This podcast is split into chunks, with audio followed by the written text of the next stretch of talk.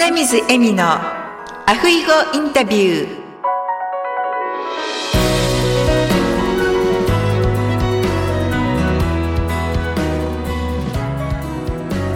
アロハアロハー。就活エッセンス in ハワイ。カイルワ在住のライフスタイリスト花水恵美です。本日は埼玉在住の渡辺琴美さんをゲストにお迎えしております。琴美さん、こんにちは。こんにちは。よろしくお願いします。よろしくお願いいたします。琴美さん、早速ですが、自己紹介をお願いいたします。はい、ありがとうございます。株式会社アイナロハという会社名で2011年から会社の経営をしております渡辺琴美と申します。アイナロハっていう聞いたことないけど聞いたことあるなみたいな感じの言葉なんですけれどもアイナとアロハという言葉をくっつけた造語であります。家族を愛するとかなんかその地域にまあ、根付くとかそういうなんかこう大切なものに感謝するとかっていう意味合いを込めてあの会社名をつけていて事業内容としては一番初め産前産後の子育て家事サポートママノアというサービスから始めて旦那さんとですね一緒に会社経営をしております。今日はよろしくお願いいたします。よろしくお願いいたします。素敵なお名前アイナロハはい。とっても素敵ですねごく考えてつけたんです。もうこのお名前でハワイが大好きっていうふうにわかるんですけれども、ハワイが大好きです。ありがとうございます。ハワイには琴美さんよくいらっしゃいますか？そうですね。今子供が3人いて、一番下が6歳で、一番上は中学校1年生、真ん中が、えー、小学校4年生なんですけど、子供が生まれてからなかなか行けなくて、大きくなってきたから行こうかって言ってたらコロナになってしまったのでもうねちょっとあの来年以降は絶対毎年行こうなんて言ってるんですけれどもちょっと今最近行けてないんですね。ただ人生では何回かなちょっと数えてないですけど本当に大好きなので結構行かせていただいています。ありがとうございます。ではぜひねコロナが収束したら来年から毎年お待ちしております。当に恋しいです。はい。では今のそのお仕事を始めたきっかけを教えていただけますか？ありがとうございます。産前産後の子育て家事サポートということでお話ししたんですけれども、まずそのきっかけが、まあ、3人の子供のうちの真ん中の女の子が、あのミナトっていう名前の女の子がいるんですけれども、彼女をですね、がお腹の中にいる時に、まだお腹が大きくなる目立妊娠してるって目立つ前に16週の時に前期破水っていう形で破水しちゃったんですよ。で緊急入院をしましてもうそこから無事に生まれてこれる確率が五分五分ですっていうような形で言われてでも本当私ショックで病院のそのベッドの上でこう絶対安静って言われてあのずっと寝てたんですけど泣きながら寝てたんですけどでも半分心配だったのは長男がどうしてるかなっていう心配があってパパもその時はまだ勤めていたのでねもう心配で心配で、まあ、どみんな心配でっていう感じでずっと過ごしてたんですね。でその時になんかこう子育てってこういうふうに、まあ、妊娠出産とかも含めて先がわからないものなんだなっていうふうに思ったんですね。なかなかこう頼めるところも実家は近かったんですけれどもそんなに急遽動けるほどではやっぱりなかったですし毎日頼むっていうのはやっぱり母のねあのおばあちゃんの方の体力もあったから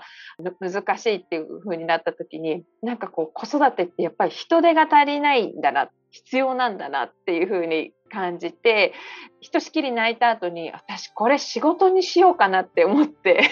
えー、そうだったんですね。そうなんですよ。もう本当にベッドの上でもうわーって泣いて、はーってこうなって後にこう降ってくるように、あ、これが仕事だって、これが私がやりたいことだっていうふうに思って、まあ、だからそのね真ん中の子がと、まあ、長男がね教えてくれたんじゃないかなとは思ってるんですけれども、まあ、これが本当に一番大きなきっかけで、まあ、事業を始めよう、まあ、会社員を辞めて自分で事業を始めてみようって思ったことでした。そうなんですね。やはり琴美さんのようにですね同じような問題をね抱えているママさんってとっても多いと思うんですよね。はいそう思います。ねお客様も今正確には数えてないんですけれどもも5500家庭ぐらい全部であのサポート行ってるんですね。そんなにですか？実際にあの営業活動ってほとんどせずにこの、まあ、ママの輪っていう事業に関しては例えば使ってくださった方の妹さんからご依頼いただいたりとか友達に勧めたのでとか授業で知り合ってる方でママの輪さんのこといつも言ってるからねってあの妊婦さん見つけたら必ず言ってるんだっていうふうに言ってくださる方とかいて本当にご縁つないでいただいてその辺はちょっとこう今まで11年間ですね続けてこれたなっていう感謝でしかないんですけれどもそんな感じでだからとても求められているし、まあ、正直本当なんだろうまだまだ手は足りてないなっていうふうに思ってます。具体的にはどのようなサービスを提供されてるんですか？具体的に言うとあそんなことってふうにちょっと思われちゃうかもしれないんですけど実務的なことが多くてお母さんが毎日やっている家事育児を一時だけ私たちが肩代わりしますよっていう形であのサポートに伺ってるんですね。なので一番多いサポート内容としてはお料理作りなんですよ。であとはお掃除とかお洗濯とか赤ちゃんの沐浴のお手伝いとかそういうようなことをしてもう産後1ヶ月お母さんがきちんと体を休めてそれで心もねあの休めて前向きに育児に向かっていけるようにしていくっていうのが私たちの役割かなと特別に何かアドバイスするとか教えるっていうことではなくってもう単純にもう、ね、寄り添うっていう言葉がぴったりだと思うんですが、まあ、その役目をやっているような感じです。寄り添うっていう言葉素敵ですね。よく代行しますとかっていうのがあるじゃないですか。家事代行とかって。でも家事代行っていうと家事だけやってもらうっていう風な感じですけど寄り添ってくれるって思うとすごく安心できるって感じですね。はいもうねもう一人の家族になれたらいいなって思ってうんもう一人の家族ですか？はいもう一人の家族です。うん敵、まあ、今はちょっと分かりませんけどよく「くじノイローゼ」とかね言葉を聞いてましたけど今はいかがですか？今もやはりあって今は産後うつというふうに名前言われていますね。で自殺してしまう方とかもいますしあとは虐待っていう問題もありまして、ね、どちらに出るかっていうのはわからないですけれども心と体ってやっぱりつながってると思うので体の不調が長引けば、まあ、心も不調になるし心の不調は体の不調にもなっていくしっていう、まあ、そういうような状況で産後うつあとは虐待っていう形に最悪出てしまう方も本当多いなっていう感じです。ね、ハワイに行っても、うんく日本のニュースで我が子を餓死させると我が子を総力で亡くなってしまうっていう私たちが小さい時とかですねなかったと思うんですけど最近なんかすごく多く感じるんですよね。そうですね家族が核家族化していますしマンションも多くなっているのでどうしてもね隣のうちがどうしてるかとかっていう顔を合わせることも少ないですしあとは晩婚化っていうのも一つ要因としてはあって晩婚化すると単純にその、まあ、妊娠するかどうかとかっていうのは、まあ、あるんですけれどもその出産した後にお母さんも高齢でおばあちゃんとかおじいちゃんも高齢なんですよね。なので助けてくれる方が少なくなってくるっていうのはどうしてもあるんですよ。ママのあの、まあ、エピソードというかあれで言うと一番出産年齢高かった方は46歳の初産の方がいたんですけれども、ね、そのお母さんはおじいちゃんおばあちゃんおばあちゃんは亡くなっていておじいちゃんは施設に入っていますっていうような形でした。うん、うんでは今までのお客様で一番なんか印象に残ったエピソード教えていただけますか？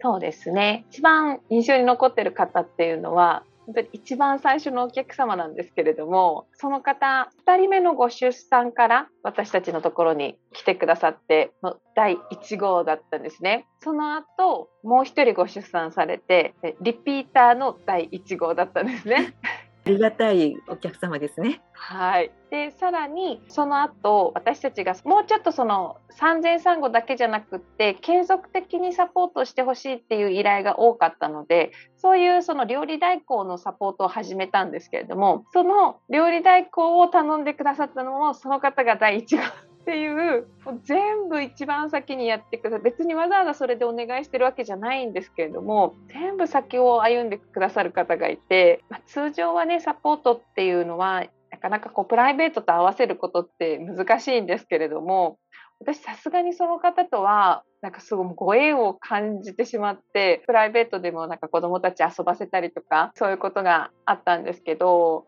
うん、なんかこうその方は本当になんか忘れられないというかサポートを一緒に作ってくださっている方というか、うん、勝手にそんな風に思っているんですけれどもじゃあ本当にもうもう一人のご家族って感じですね。そうですね。そういうふうにご感想いただくことも多くて、とにかく心が本当に休まりましたというか、頑張らなくてもいいんだよっていう、大丈夫なんだよっていうのを言葉じゃなく伝えられる存在でいたいなと思っていて、それが私たちとしてのこう目指すところで、でプラスアルファもうママノアからは私大丈夫です。もう卒業できますって言ってもらえるのが一番嬉しい言葉かなって思ってます。頑張らなくてもいいんだよっていうのを言葉じゃなくて伝えられるっていうのはね、素晴らしいと思います。ありがとうございます。はい。では、今後の展開をどのように考えていらっしゃいますか？はい。今後はですね、今、その10年前始めた時とはね、こう世の中がの状況がだいぶ変わっているなというのはあって、どうしても私が直接行ける地域っていうのは、私埼玉県なので埼玉、東京、ギリギリ神奈川っていうところなんですね。私がやっているサービスっていうのは、まあ、これからもたくさんの人に体験していただきたいなと思っていて、で、それをですね、まあ、ノウハウをきちんとお伝えして、いろいろな地域でやっていただけるようになりたいなっていうふうに思っています。で、あとはもうここまでオンラインがね、ハワイとでお話できるぐらい、あのね、発展しているので、出産前のメンターというような形のサービスとかもきちんと作り上げて、出産前からきちんと多くの人と関われるようなまあ、そういった発展の仕方をしていきたいなと思っています。素敵ですね。そのママの輪っていうことで、ママのこの輪ですよね。それで、例えば、とみさんのところのお客様同士でそういうなんかコミュニティみたいなのも作られていらっしゃるんですか？ああ、それは実はないですね。あの、えーと、講座とかを開いてそこに来ていただいて交流してもらうっていうことはあるんですけどママのコミュニティはちょっと作ってなかったので今初めて言われてなんかやろうかなって思いました。なんかすごく琴美さんが中心になってコミュニティ作られたら皆さんがそのねコミュニティの中のお友達ができてもっともっとこう安心して子育てがねできるんじゃないかなって今思いました。本当ですね今ちょっとそれ感じました。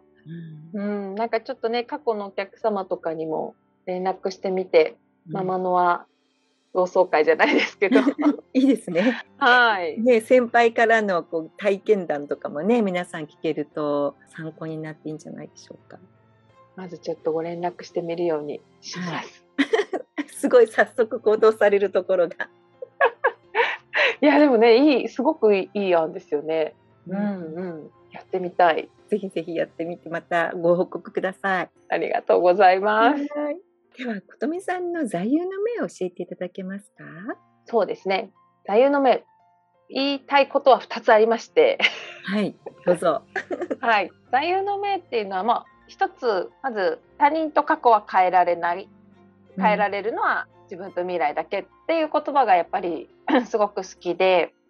あの、人に言われて何かやれるよりも自分で決断して、まあ、決めていきたいっていう気持ちもありますしあとはなんかこう決めてやったことに関してはもうくよくよしたくないので何かあったら課題として捉えて未来を変えていけるようにしていきたいなっていうのが、まあ、一つですね。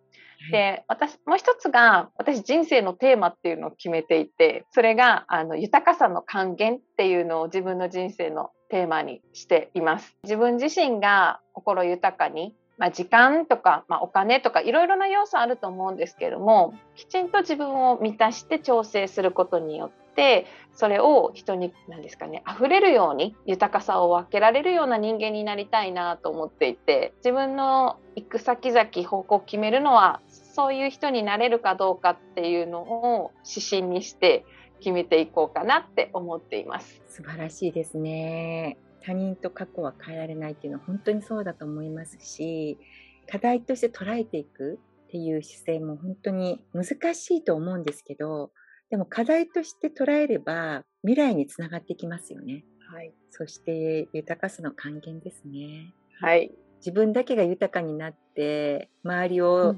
見渡すと、うん、友達がいなくなっちゃったとかって いらっしゃると思うんですよね。ねでもそれをね皆さんとシェアする、はい、私もそうしたいなと思っております。はい。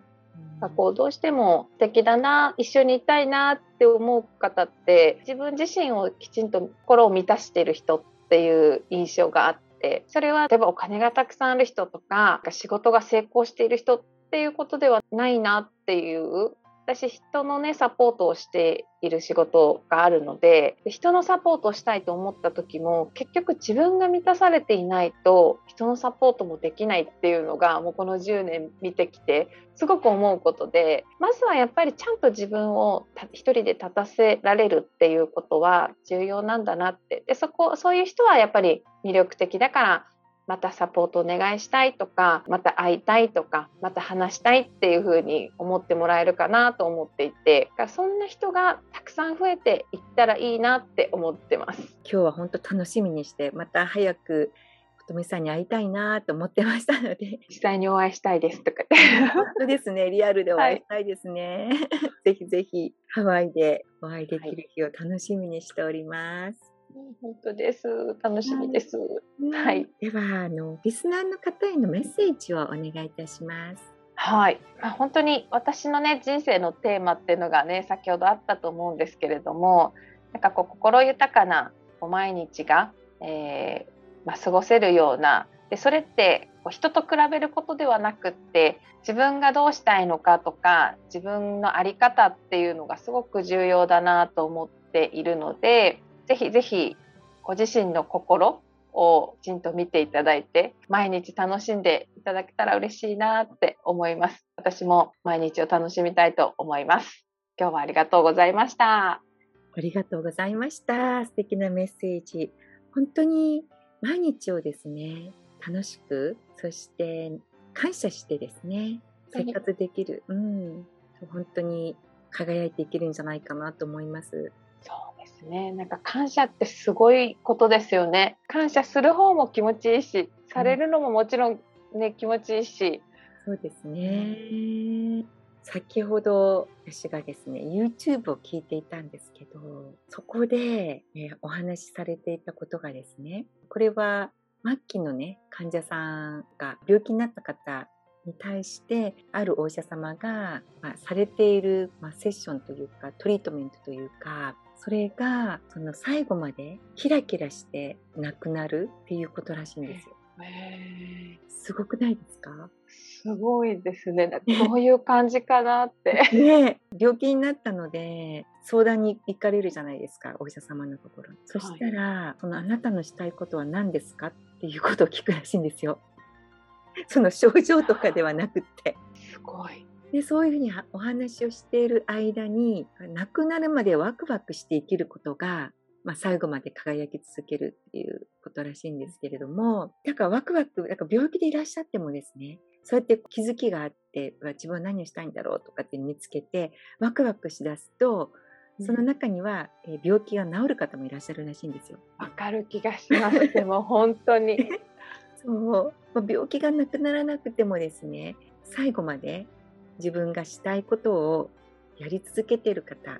ていう方はもうねキラキラしたままなくなるそうなんですよ。私それを聞いてあ私もそうなりたいと思って。ですね。でもね人間って死亡確率100%ですからね人間も全てですけど、うん、だからどういうふうに生きてどういうふうになんかこう死んでいくかじゃないですけどなくても私もなんか考えるというかところですねなんか死に方今考えてるのはどうなのかなって 早いかなとは思うんですけどどう生きたいかとどう死にたいかってなんか同じ同じ共通する部分があるのかなっていうふうにちょっと感じます。そうですね死に様は生き様とかってよく言われたりするんですけれども最後どのように、ね、亡くなっていくかによってその方が